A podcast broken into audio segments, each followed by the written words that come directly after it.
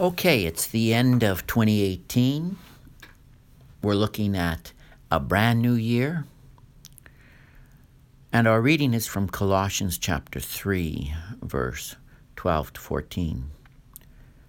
Put on then, as God's chosen ones, holy and beloved, compassionate hearts, kindness, humility, meekness, and patience, bearing with one another and if one has a complaint against another, forgiving each other, as the Lord has forgiven you, so you also must forgive. And above all these, put on love, which binds everything together in perfect harmony. Okay, if you joined us on Christmas Eve, you might recall we celebrated the incarnation of the Son of God, Jesus Christ.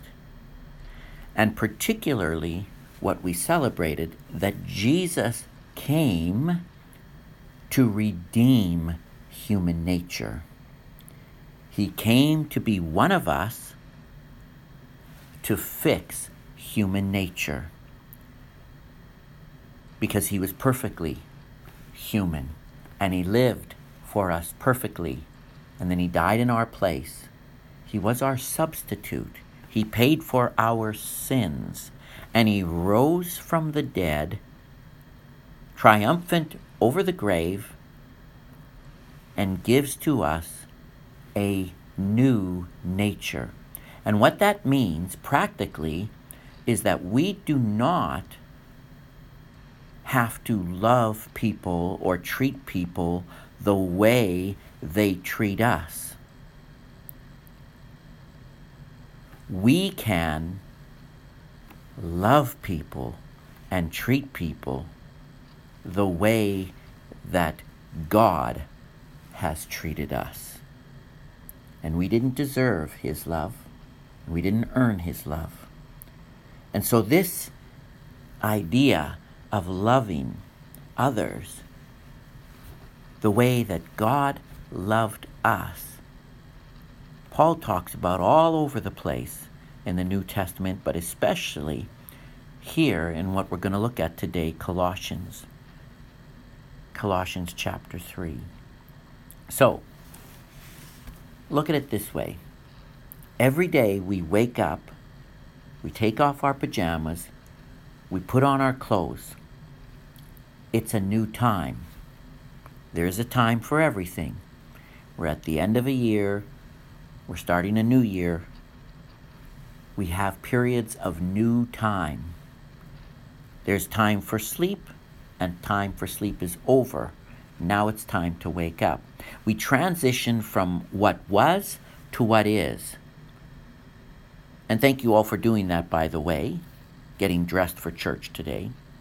We all understand that once we're done with that particular season or time, the transition requires the change of clothing. And so Paul is going to use this cross cultural or universal experience that people wake up every day, they take their pajamas off, their sleeping clothes, they put their clothes on, and what he is saying is that as we dress our bodies every day, we also need to dress our souls.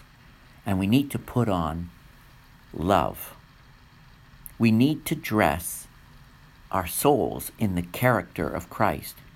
And what he says is you put off your old way of life before you meet before you met Jesus, and you put on your new way of life after you come to know the Lord.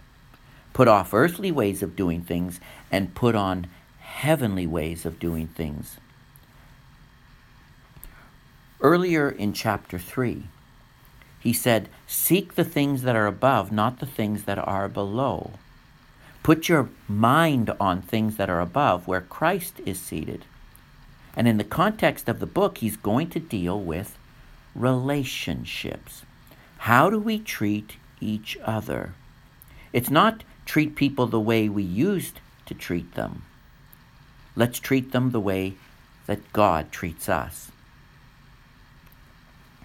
Let's not treat each other here at Peace Lutheran Church where we are brothers and sisters in Christ, let's not treat each other the way that the culture dictates. Let's think of treating each other as if we were in the kingdom of God, and we are. Think of heaven. Think of being in the presence of Jesus Christ. Think of how we will treat one another forever. And let's start to work on those kinds of relationships now. So, the first thing that Paul tells us is to be who you are. This is your identity. Once you know who you are, then you know what to do. You need to understand that your identity is not achieved by you, it's received by you. If it is achieved by you, then you have to perform and that means that if you do very well, well, you'll get proud. And if you fail and don't do very well, you'll get depressed. And for most people, they try to earn their identity. And it goes from emotionally highs to emotionally very low. And they're on a roller coasters of highs and lows in their life. There is no consistency in their identity if their identity is based on their activity. We receive an identity from God, and that informs how we conduct ourselves. So he's going to tell you who you are. And this is so very important. So maybe parents, family, friends, coworkers, critics, people that sought har- to harm you Maybe they told you who you are in the past. Maybe you never really been called who you really are. Paul tells us who we are. And listen to these words. Before he tells us what to do, he tells us who we are God's chosen ones, holy and beloved. Now, I don't know how anybody could read this book and not love it. For us to hear these words, God's chosen, holy, and beloved. And we're going to unpack that this morning. Before he tells you what to do, he tells you who you are. If you know who you are, then you know what to do. And he says you are chosen. Now, how many of you feel that, yeah, you get chosen, but it's only for bad things? You're unemployed, you're sick, your dog ran away. We tend to feel like we've been chosen for bad things. God is one who chooses us for good things. Now, some of you have been rejected by people in authority, maybe your own parents, maybe even your own father. And some of you have lived your life like in an orphanage. And the concept here is that there, there was a king and there was an orphan. And the orphan was chosen to be adopted, to be taken home and loved and given the family's last name to enjoy all the blessings and benefits of the family. That's what happens when you become a Christian. It's just like that. God becomes your father. He chooses you. You get the family name of Christian. Jesus becomes our big brother, and the rest of us become your extended crazy family. That we call the church. Amen? You are chosen. I want you to understand that, and I want you to receive that. It's not that you've earned it.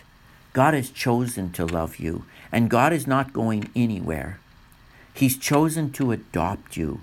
He's chosen to have a relationship with you. Now, sometimes questions will be asked like, why me? Why did he choose me? And the answer is, I don't know. I'm just glad that he did. I'm glad, I'm just glad that God chose me. How many of you are married? And you've thought, or you should have, why did my spouse choose me? Why did they marry me? Why did they marry me? Why did they choose me? And, and I don't deserve them, but I'm sure glad they did. You don't need to figure it out. You just need to work it out and enjoy it. We don't always understand why God chooses us. We just need to enjoy it and live it and say, Thank you, God. Thank you for choosing me. Just like the child that's been adopted, they might may not ever understand why the parents chose them. Maybe there is no other reason than that they are loving and gracious people and they wanted to love someone. So that is really all they need to know that they are loved and they are secure in their relationship and the family cares for them. You have been chosen by God. And you are holy. Now, how many of you don't have that on your resume? Holy. Or on your Facebook or LinkedIn page? Holy. What does it mean to be holy? Part of it is connected to chosen. When you are chosen by God, you are adopted into a royal family. And we don't really have a royal family here, but over in Great Britain, it's a big deal, always on the news. And if you are part of a royal family and a child is brought into the royal family, well, a big deal is made of it. God is your father. That means you are adopted into a royal family. And being holy means that you are special, set apart. You are sacred. You are significant. You are valued. You are treasured. You are important. Some people have never heard these things about themselves. Holy means set apart. Now, the opposite of holy is profane. It is to take something sacred and treat it as common, to take something that is special and treat it as ordinary. And I'll give you an example of something that is profane and holy. Now, there are certain days that are holy. We call them, yeah, we, we used to call them holy days, but now we call them holy, holidays. And that's too bad because these days were meant to be special. We set them aside to do things that we never otherwise do. Often traditions. Christmas is a great example. But there are also holy moments. They are windows of opportunity that once missed cannot be replicated. Just think of some of those special moments in your life. For parents, it's the birth of a child. It can't be replicated. Or how about a baptism? Can't be replicated. Or a confirmation? Can't be replicated. Or how about your wedding? How about the exchange of vows at the altar? Not to be replicated. Take a wedding, for example. There's the bride and groom up in front of the church, in front of the altar. They're about to exchange super important words, their vows. And at that moment, someone's phone rings. Everybody's thinking, Really? Really? This sacred moment? Really? And then the guy answers his phone and starts talking. And it's not like it's an emergency. You've got to be kidding.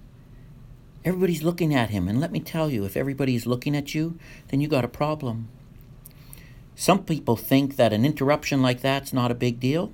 Yes, it is. This isn't just any other day. This just isn't any other moment in life. This is their wedding day. This is a holy day for them and all their family and all their friends. That bride's been dressing up since she's a little girl getting ready for this moment. This is a sacred moment, a special moment. It's a moment that is set aside not to be treated like any other. Now you think about other holy moments. Think about it like worship, not to be treated like any other moment. There is a time for everything, isn't there? So, you are God's holy people. You've been set aside for service in the kingdom. Your father is royalty. You are part of his family. The way that we are to conduct ourselves is not the same as everybody else because we are to live in light of the kingdom, which is the rule and reign of God in our hearts, not what the culture teaches us. God tells you you are holy before he tells you to act holy. So he says that you are chosen, you're holy, and you are beloved. And what that means is that God has great affection and devotion towards you.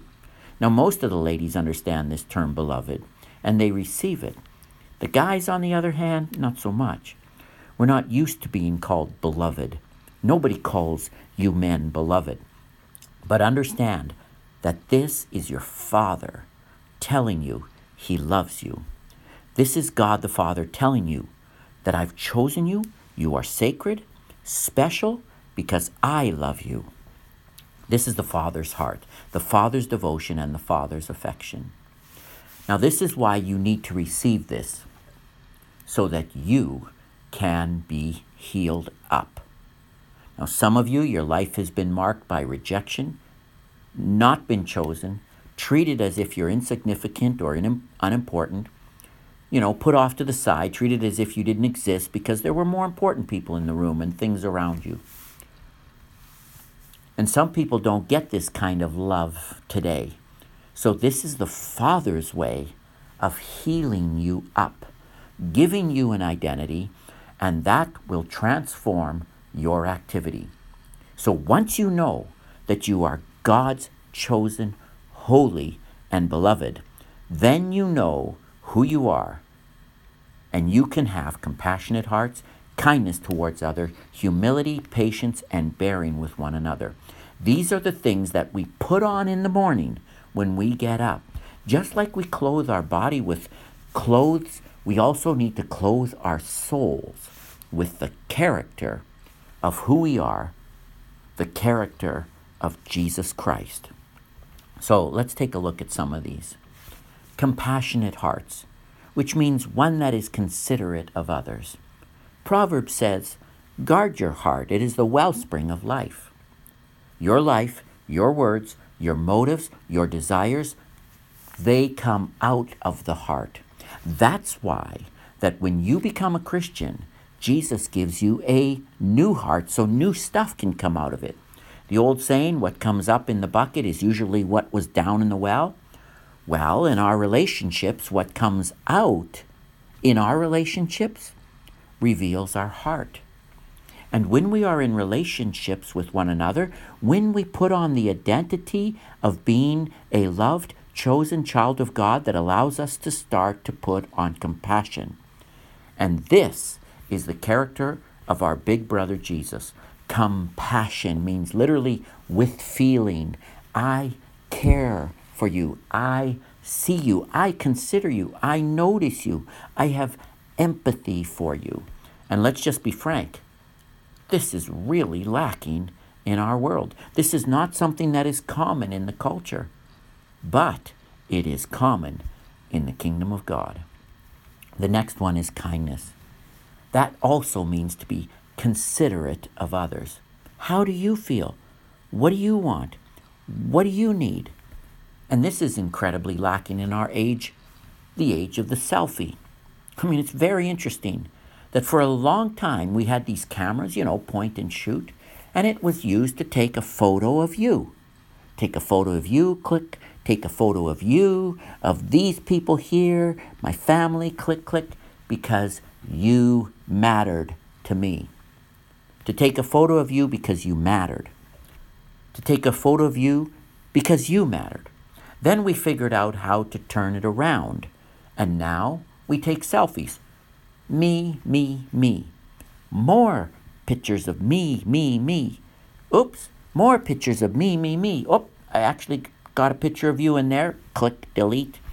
We live in a world where we are the center of it all.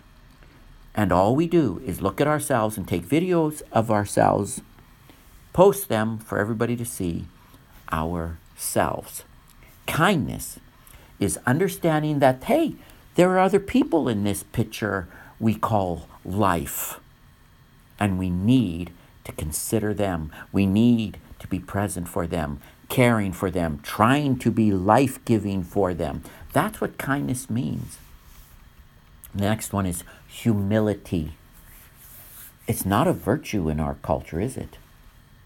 Pride, the opposite, is a virtue in our culture. In the Bible, pride is a vice, humility is a virtue. And that's just got completely flipped around in our present day culture. Remember, Jesus is called humble. The Bible says that he came not to be served, but to serve. The Bible says in Philippians 2 that he set aside his rights and he humbled himself and took on the place of a servant, of one who came to serve. Humility, the root of which literally means to know your place. The Bible tells us we're not gods and goddesses. We're not animals either. We are under God, but we are over lower creation. That's our place.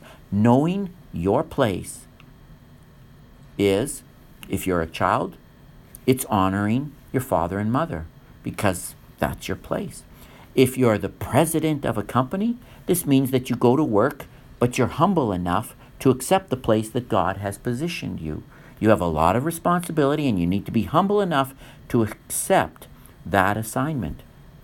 Similarly, if you're the company, if you're in the company and you're the janitor, you need to be humble enough to know you're not the CEO and that you're under authority and God has given you a very important job and work to do, and you need to be humbly enough to accept your position. Humility is knowing your place, accepting your place, and that will allow. Think about it. If everybody was understood their place, think about it that will allow a culture of respect, a culture of order.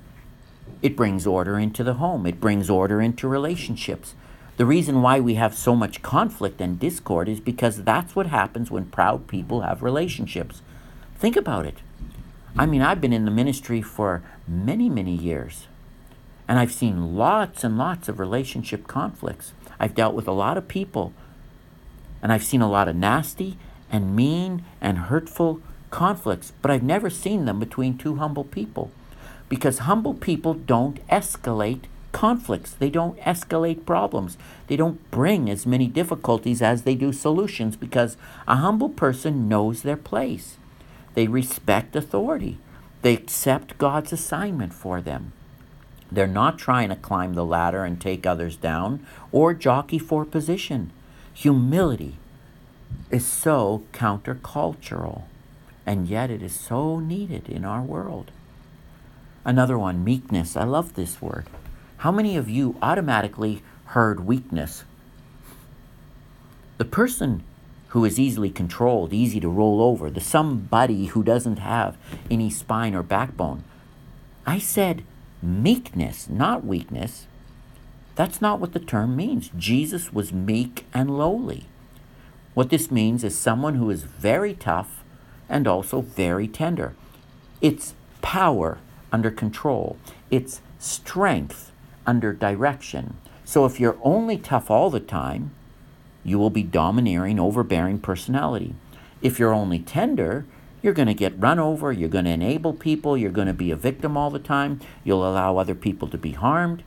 Meekness is knowing when to be tough and when to be tender and it's being tough and it's being tender even though you are tough. I like to think of a soldier. The guy goes overseas to fight the bad guys. Got to be tough. Got to be resilient. He rescues people. Then he comes home. And the soldier is tender with his family. The soldier comes home. Son wants to wrestle with dad. Dad gets down on his knees, lets the little boy pin him. True or false, the dad could have won, but he was meek. Though he's tough, he chose to be tender for consideration of the one whom he loved. And that's what meekness is. And that's what Jesus is. He's tough for his people, he's tender with his people. And most of the time we're tender, but sometimes we need to be tough. And that's great strength under control. And how about this one? Patience. Each one of us has something we need to work on, right? Patience is the number one most people choose. We got a lot of impatient people in this world, and I believe our culture can make even patient people impatient. How many of you are impatient? Okay, enough on this point. Let's move on. Let's this has taken way too long, pastor. Now, all of this together means that we can be bearing with one another. And this is what relationships are really all about. Bearing with one another says that we will allow our relationship to continue in spite of our differences and sometimes even over issues. To be biblical means to be relational. To be biblical means the truth matters and theology matters absolutely. And if you read the Bible clearly and correctly, the point is to be loving and have healthy relationships. And the Bible says that when we understand our relationships with God, our relationship with God, and see how He treats us, it causes us, it causes us, the love of God causes us to treat others the way He has treated us. That's biblical. Does this mean that issues don't matter? That truth doesn't matter? Of course it matters. Look at it this way there are relationships and there are issues. Issues are important, but relationships are more important. You see, if someone is wrong, has wronged you, you won't be able to help them. If you don't have a good relationship with them, you won't be able to love them. If you invest in the relationship, the relationship will be strong enough to deal with any issue. If the issue is more important than the relationship, then all the relationships will blow up anytime any issue comes up. All you parents have noticed this, and if you haven't, you will when your kids become teenagers. If you don't have a good relationship with your child, you can't influence them and you can't work out the issues. And the issues will blow up your relationship. And it's so unfortunate.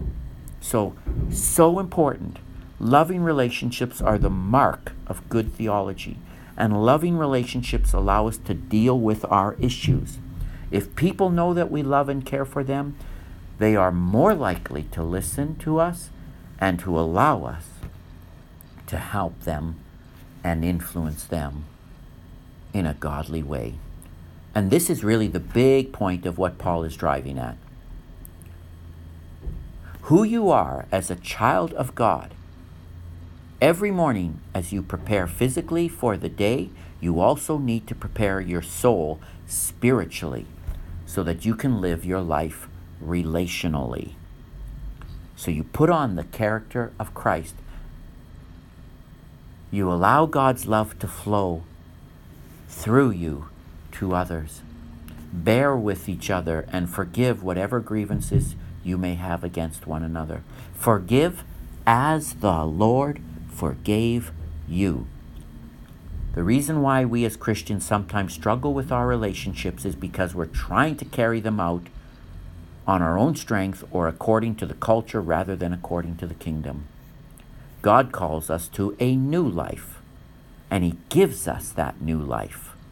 The strength, the courage, the model, all of that He gives to us. The help we need to live the new life He's given us. Amen? He tells you who you are in Christ. And then he tells you to act like who you are. I love this book. Amen.